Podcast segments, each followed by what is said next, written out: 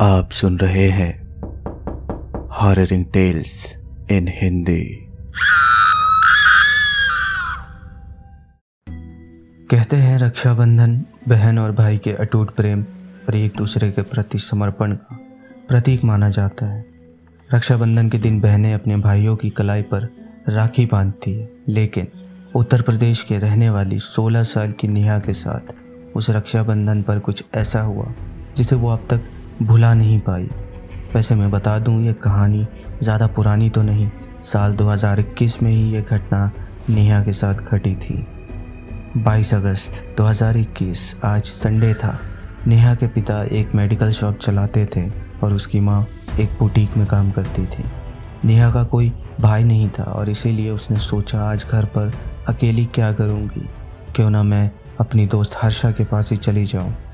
नेहा ने अपनी माँ से फ़ोन करके पूछा और उनसे परमिशन लेकर वो अपनी दोस्त हर्षा के घर चली गई। वैसे हर्षा का भी कोई भाई नहीं था और वो भी घर पर अकेली ही थी। नेहा और हर्षा अपने अपने फ़ोन पर कुछ देख रहे थे। तभी हर्षा ने कुछ देखा और नेहा से कहा, तुम्हें भूत प्रेतों से डर तो नहीं लगता? नेहा ने जवाब देते हुए कहा, नहीं, बिल्कुल नहीं। हर्षा ने कहा, हम वैसे भी बोर हो रहे हैं। चलो कुछ इंटरेस्टिंग करते हैं ना। मैंने एक वीडियो देखा जिससे हम भूतों से बात कर सकते हैं। नेहा को ये सुनकर थोड़ा अजीब तो लगा, पर वो मान गई। हर्षा कुछ कैंडल्स लेकर अपने कमरे में चली जाती है और नेहा को भी आने को कहती है। उसने कमरे का लाइट अब बंद कर दिया और ज़मीन पर कैंडल्स चलाकर एक सर्कल के घेरे में बैठ गई और नेहा को भी साथ बिठा लिया।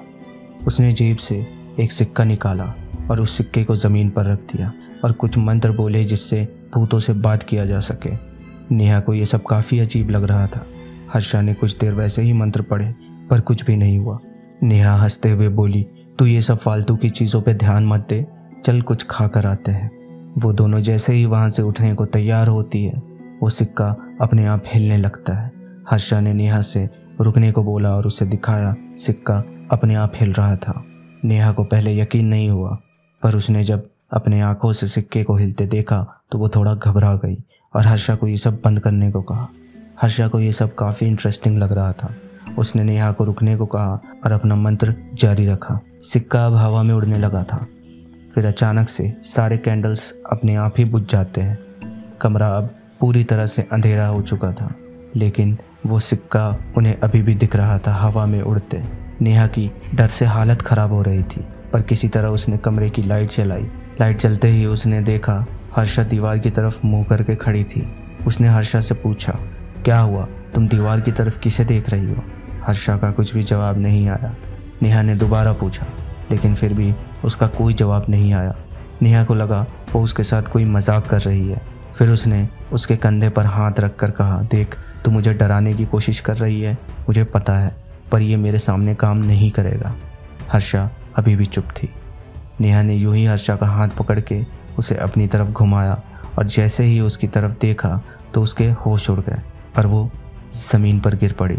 उसने देखा हर्षा की आँखें दूध से सफ़ेद हो चुकी थी और उसके होठ सिले हुए थे और उसके चेहरे से खून भी बह रहा था। नेहा घबराते हुए किसी तरह उठी और हर्षा से कहती है, बहन, तुझे क्या हो गया है और ये सब क्या है? हर्षा कुछ बोल ही नहीं पा रही थी, सिर्फ़ नेहा को घूरे जा रही थी। डर के मारे अब नेहा बाहर की तरफ़ भागती है और मदद के लिए दौड़ती है। लेकिन उसे समझ नहीं आ रहा था, कहाँ जाऊँ और किससे मदद लूँ? फिर उसने हर्षा के घर से कुछ ही दूर एक घर है, वहाँ जाकर अपनी सारी बात बताई। उस घर में कोई भी नहीं था, बस एक बुढ़िया थी, जो कि ठीक से चल भी नहीं पाती। अब नेहा सोचने लगी, ये दादी मेरी हेल्प नहीं कर पाएगी, ये तो ठीक से चल भी नहीं सकती। लेकिन उस बुढ़िया ने नेहा की बात को मज़ाक में न लेते हुए उसे अपने गले से उतार कर एक तावीज़ दिया और कहा, इसे पहन लो, तुम्हें कुछ नहीं होगा। नेहा को कुछ समझ नहीं आ रहा था। वो क्या करे? जल्दबाजी में वो अपना फ़ोन भी हर्षा के घर पर ही छोड़ आई थी। वो किसी को कांटेक्ट भी नहीं कर सकती थी। किसी तरह वो वापस हर्षा के घर गई। ये सोचकर कि चाहे कुछ भी हो जाए, मैं हर्षा को अकेले नहीं छोड़ूँगी। अब वो वापस उस घर में आ तो गई थी, पर उसे हर्षा कहीं नहीं दिख रही थी और घर की लाइट भी चली गई थी। नेहा डरते हुए हर्षा को आवाज़ लगाने लगी, पर उसे वो कहीं भी नहीं दिख रही थी। फिर अचानक उसे एक आवाज़ सुनाई देती है, और वो आवाज़ किसी इंसान की नहीं, बल्कि किसी जानवर के गुर्राने की आ रही थी। उसने पूरे घर में हर्षा को ढूँढने की कोशिश की, पर वो उसे कहीं भी नहीं मिली। उसने अपना फ़ोन उठाया और उसकी माँ को फ़ोन लगाया और धीमे और घबराते हुए आवाज़ में कहा, आंटी अब जल्दी आ जाओ। हर्षा को कुछ हो गया है। हर्षा की माँ ने भी कहा मैं आ रही हूँ, पर बताओ तो हुआ क्या है? नेहा ने सारी बात हर्षा की माँ को बताई और उन्हें जल्दी से आने को कहा। इतने में वो गुर्राने की आवाज़ अचानक से तेज़ हो गई। नेहा जैसे ही पीछे मुड़ी, उसने देखा हर्षा ठीक उसके सामने खड़ी थी और वो अपने भयानक आँखों से उसे घूरे जा रही थी। नेहा ने जैसे ही उसे कहा, बहन, तुम घबराओ नहीं, आंटी बस आ ही रही है। बस कुछ देर और। इतने में हर्षा नेहा की तरफ़ बढ़ी और उसे पकड़ने की कोशिश करने लगी, पर उसे कुछ परेशान कर रहा था और नेहा को छूने से रोक रहा था। वो अब नेहा के गले की तरफ़ इशारा करते हुए ज़ोर ज़ोर से गुर्राने लगती है। नेहा समझ चुकी थी, उस बुढ़िया ने जो तावीज़ दिया था, ये शायद उसी का असर है। नेहा अब अपने आप को थोड़ा सुरक्षित महसूस कर रही थी, पर देखते ही देखते वो दीवार पर चढ़ने लगती है।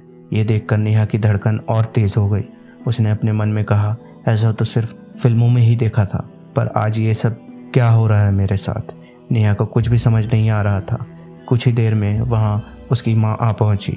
नेहा ने थोड़ी राहत की सांस ली, पर अभी भी हर्षा की हालत ठीक नहीं थी। जब उसकी माँ ने देखा हर्षा दीवार पर चल रही है तो वो हैरान रह गई। फिर ध्यान से उसके चेहरे की तरफ़ देखा तो वो हर्षा नहीं लग रही थी, कोई और ही लग रही थी। हर्षा की माँ नेहा को लेकर घर से बाहर निकलती है। और कहती है, तुम यहीं पर रुकना, मैं अभी आती हूँ। इतना कहकर उसकी माँ वहाँ से चली जाती है। नेहा घर के बाहर ही आंटी का इंतज़ार कर रही थी। करीब 20 से 25 मिनट के बाद जब आंटी आई तो वो अकेले नहीं थी। उनके साथ एक मौलवी थे। फिर उन तीनों ने घर के अंदर जाने का फैसला किया और वो अंदर चले जाते हैं। हर्षा अब दीवार पर नहीं थी। ठीक से देखने पर पता चला कि वो किचन में फ्रिज के ऊपर बैठी हुई थी। मौलवी ने उसे देखकर कुछ मंत्र पढ़ा और देखते ही देखते हर्षा बेहोश हो गई और गिर पड़ी। उन तीनों ने मिलकर हर्षा को उसके कमरे में बिस्तर पर लिटा दिया। मौलवी का काम अभी खत्म नहीं हुआ था। उसने कुछ मंत्र और पढ़े और उसे जगाया और पूछने की कोशिश की कि वो है कौन। ज़ोर देने पर जब हर्षा के मुँह से आवाज़ निकली तो वो कोई लड़की की आवाज़ नहीं थी। किसी मर्द के आवाज़ में हर्षा ने मौलवी को बताया उसका नाम जॉन है और इस लड़की ने ही मुझे बुलाया है।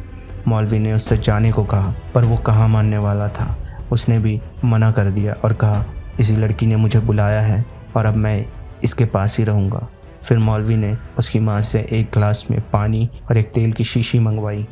उसमें उन्होंने कुछ मंत्र पढ़कर फूका और कहा यह तेल इसकी कान में डालो। जैसे ही वो तेल उसके कान में गया, वो चिल्ला उठी और ज़ोर ज़ोर से रोने लगी।